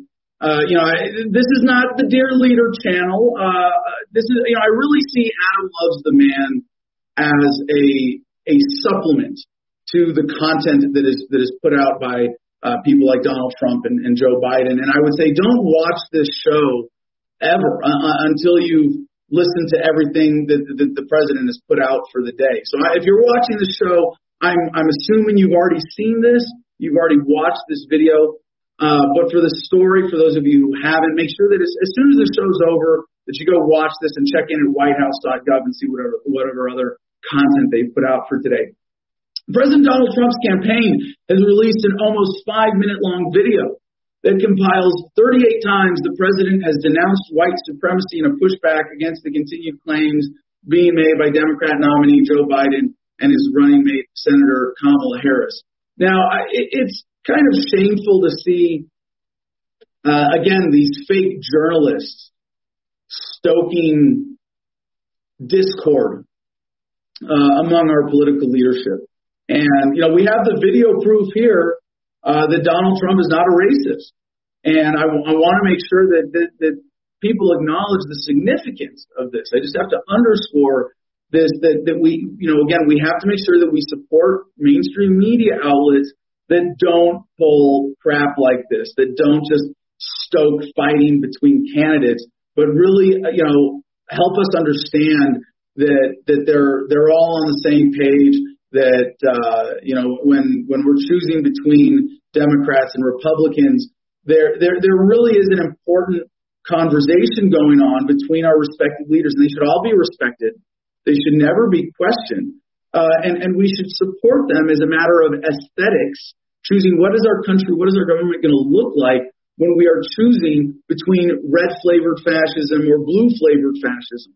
And in that in that great conversation that we have here in America, you know, every two years, every four years with the presidency, that you know, it, it, it's really critical that we keep the conversation focused on the issues that the candidates want us to talk about. So moving on, let's see. Uh, I don't think we have any other quick headlines. I guess the Wall Street Journal. We'll share a little quick positive technology story. The Wall Street Journal: Tiny brain implants hold big promise for immobilized patients. Neuroscientists see unmet demand for technologies that detect and translate neural signals to help people with mobility problems. So um, uh, we don't have the whole story here. I apologize. I haven't. I, I want to say uh, the Wall Street Journal puts some of their news stories behind a paywall, which means you have to pay to see them. And again, you know, if, if we want to be, you know, active and engaged supporters of the mainstream media, we really have to to support them. Um, and and so I, I just want to put this point as a reminder, where because I, I you know I'm acknowledging my own failure here. Uh, I haven't given the Wall Street Journal enough money because they do a great job promoting uh, a fascist narrative, and I just I haven't given them enough money to to see this story, and I I just I I, I can't apologize enough. I mean, it's, I really did not expect to have this kind of embarrassing moment on the show today.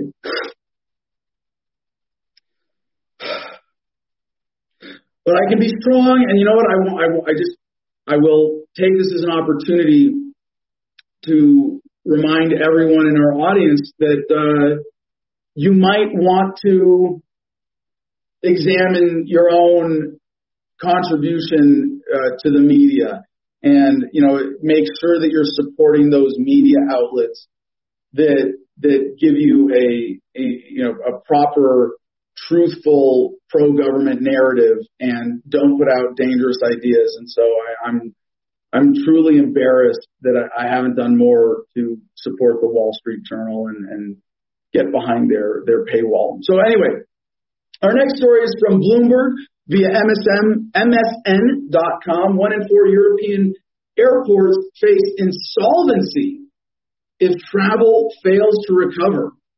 And again, when, when we look around the world at how different governments act relative to, to our government in the United States, uh, we really see all of the opportunities of statism, and we come to appreciate just how much we have here in the United States. Because you, you read this story and you're, or just even this headline, you go, "What? Airports closed? Doesn't government own pretty much all the airports?" Many European airports will struggle to stave off insolvency without state help unless travel recovers from its pandemic slump by the end of the year, according to the continent's main industry group. Um, and, and this is where we, you know, the, the too big to fail argument is really relevant. And this is why we need government control over the entire economy. And this, you know, what, what's going to happen here? Um, I, I'd like to, you know, being an optimistic statist, uh, I would predict that there is going to be state help for for these airports in Europe to keep them open. Uh, but uh, whether or not that successfully results in a government takeover of airport infrastructure like we enjoy here in the United States, I mean, you think about it, you you have to be a little scared uh, you know, every time you travel to Europe because they have some private airports and they don't have this incredible thick blue line known as the TSA that stands between us and the terrorists.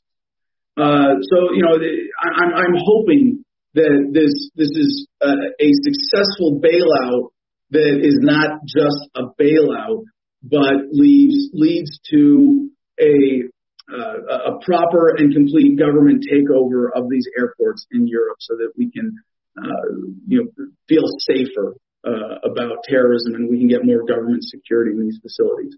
Now, I told you earlier we had we had a story about consolidation in the media. Been been a bit of a theme today. I hope you've noticed and appreciated that. Uh, but specifically, the story I was thinking about about is this next one from Mediaite.com. Fox Business's Charlie Gasparino, hot and heavy speculation on Wall Street that Jeff Bezos is buying CNN.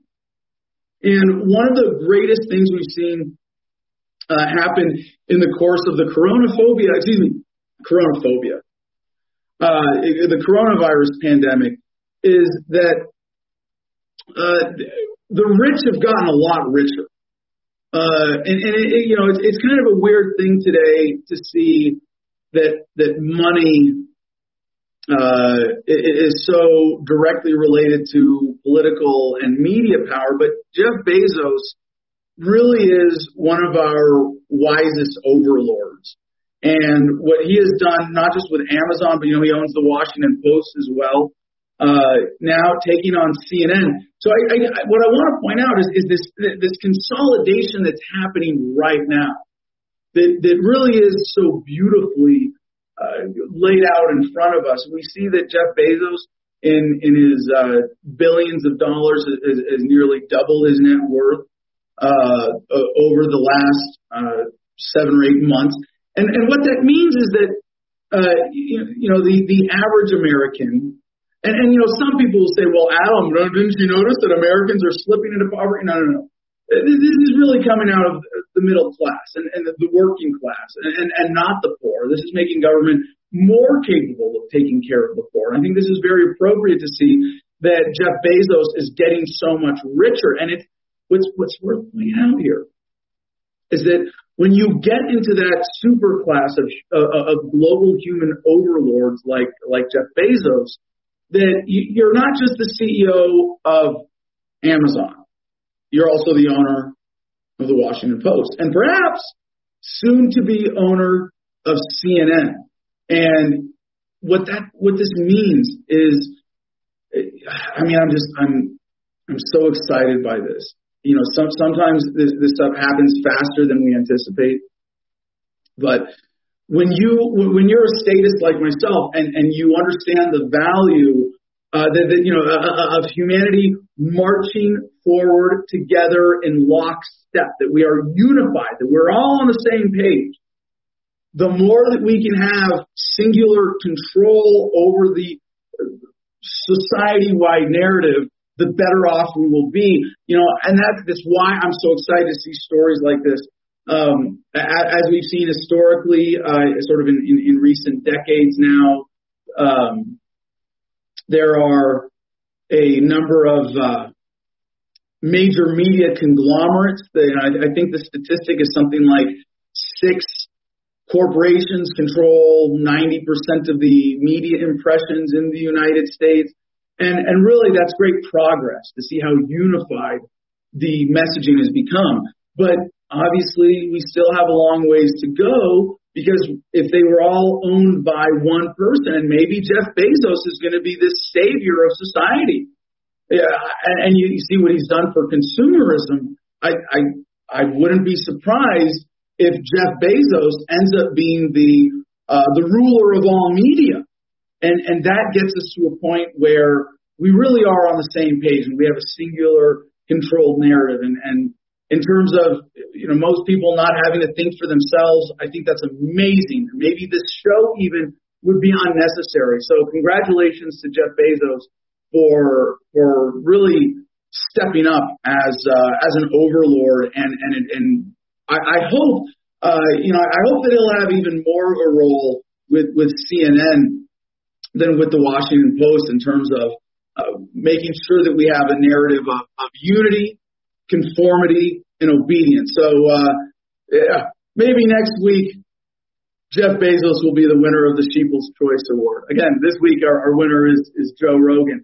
But um, let's. Again, I don't think we have any other uh, critical headlines to get to today. So uh, let, us go ahead and uh, get back to the comments to wrap this up with the last few minutes of the show. Comment Jim. Let's get you back on stage here. How you doing, yo, brother? Yo. What's going on? I think we I think we've had a really uh, informative episode today. I think it's been very helpful. Yeah, there's definitely been a lot of content to process. Uh, Craig Doherty says China is a great example. So easy, one party, no trouble deciding who to vote for. Also, what a beautiful wall keeps out bad people and citizens can't wander off. Yeah, yeah, no, and and, and as the you know Great Wall of China is now joined by the Great Firewall of China, we we see the value in government walls more than ever. So we have a, a an ineligible person, a person that's already a member of the producers club, giving a good answer for the contest. I wanted to bring up the Nobel Fleece Prize.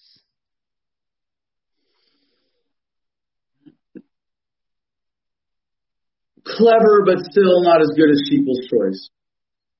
Okay, okay, fair enough. Definitely a contender, though. I did like that one. It's a good play on the same idea, right? Reclaiming the sheeple. So those, uh, uh, when you were bringing up that story about the the Thanksgiving rules that people are having, Status wanted to point out that those heroes are putting their lives on the line, intervening in virus-infested homes. Yeah. Again, yeah. Wow. Yeah, I can't believe I missed that angle. That's it's really important to point out again that um, today, especially, or, or in today's world, especially, not only are we uh, grateful and appreciative of our, our brave law enforcement officers in the United States, but that we recognize the the extra threat that they face in enforcing law in general when every interaction with another human being could expose them to the coronavirus. And, and so, uh, you know, I think it's, it's, it's it, this this would be a very important time uh, to send the police more money. And, and um, again, if government were stronger in the United States, this wouldn't be necessary. But in times like this, it's really important for us to step up and and uh, become government a little bit ourselves to you know in, enforce these laws as best we can and, and you know and, and against our neighbors uh, to report them to the authorities to make sure that they know what's going on. But it, it might even be an appropriate time if, if you have access to, to extra PPE, personal protective equipment, the or, or just money. If you want to make a straight up donation, you know, let the police know that that they have your support in forcing these uh, coronavirus uh, restrictions and regulations. Fair enough. Okay. Um, let's see. Empty Matter brings a fun fact. He says Jeff Bezos can bench press two full bags of organic soybean from Whole Foods. Oh, that's right. I forgot to point out that uh, Jeff Bezos, Amazon, also bought Whole Foods. So, uh, you know, just another beautiful example of, of Bezos really stepping into his role as a kind of global overlord. You know, I mean, uh, unfortunately, there are a lot of people resisting that kind of effort. Um, but you know, he, he does effectively own Whole Foods, and uh, you know, so he's not just stepping into media, but stepping into control of the food supply. And uh, you know, I, I great things. I, I look forward to, to great things from, from Jeff Bezos in the near future. So Craig Doherty suggests there should be a law against Christmas carolers, large groups of people spreading COVID door to door, modern day terrorists. What do you think about that? Oh my gosh, I didn't. How did I miss that? Well, you know, it's, I'm not really in the Christmas mood yet, even though we had a couple Christmas stories today. But Craig, you are you are absolutely correct, and um, I, I hope that enough Americans write to their their local law enforcement in time uh, or their, their state governors to make sure that their state policy uh, against caroling this year, because holy crap, you want to talk about super spreaders, that would be very dangerous. Last one, Unicorny one. A COVID vaccine might be available soon. Thank God for Bill Gates. Yeah, no, see, Bill Gates is, you know, like like Jeff Bezos, another one of our, uh, you know, billionaire overlords, and I, I think, you know, uh, you know, I've met Bill Gates, and I'm proud to say that I've, I've shaken his hand actually um, at a, at a uh, at, at, it was actually at a birthday party for someone who worked for him, uh, who was friends with with my parents at the time, and you know, when I shook his hand, it it really was electrifying. It was just it, it, to to to touch greatness, to feel the power of Bill Gates, to know that uh, and th- by the way, this was like 20 years ago. I was, I think I was a teenager when, when I met him, and um, I didn't really recognize, but I see now, 20 years on from that, how how much he has really progressed as an overlord, and especially how he stepped up in, in around Corona. It's really beautiful to see. There he is, the man, the legend. Yes, are the great Bill Gates. Okay, Craig Doherty says the media should be owned by the government. Then they could talk directly to the people with no middleman. Yeah. Yeah, we'll get there. We'll get there. Have faith in government. It marches us forward. Outstanding. Are we doing any good news today? I don't think we need to. I mean, there's so much good news that we've covered already about how much government is progressing. I think we can just wrap it up with that. But if that's it from the comments, let's get to our uh, our promos and, and, and put a bow on this one, shall we? All right. Don't forget to go to cigarfederation.com where promo code ADAM10, A-D-A-M, all caps 10, gets you 10% off. Don't forget to go to Make Them Debate. We forgot this one earlier in the show today, but this is a lot of fun. We have a debate, debate manager for Adam Loves the Man. We can make some really awesome debates happen there. So please check it out, makethemdebate.com. You can find my profile there.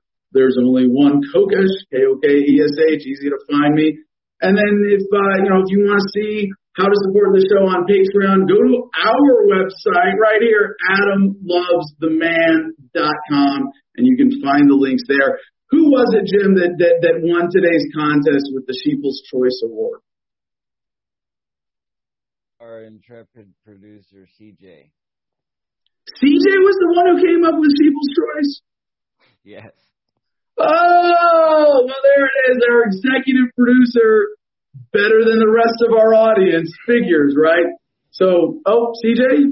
No, I just I'm coming on to gloat. That's all. He just Yeah. wanted to come on to be. Good call. Good, good, good gloating shout out to yourself there. That was nice. So, um, then, uh, congratulations to CJ for being the smartest one in our audience today. That's why he's the executive producer. And, uh, I guess, I guess that's, uh, that's our show, right, Jim? Anything else? No? All right. Well, then don't forget war and slavery, y'all. Choose obedience and don't forget to report your suspicious neighbors to the authorities.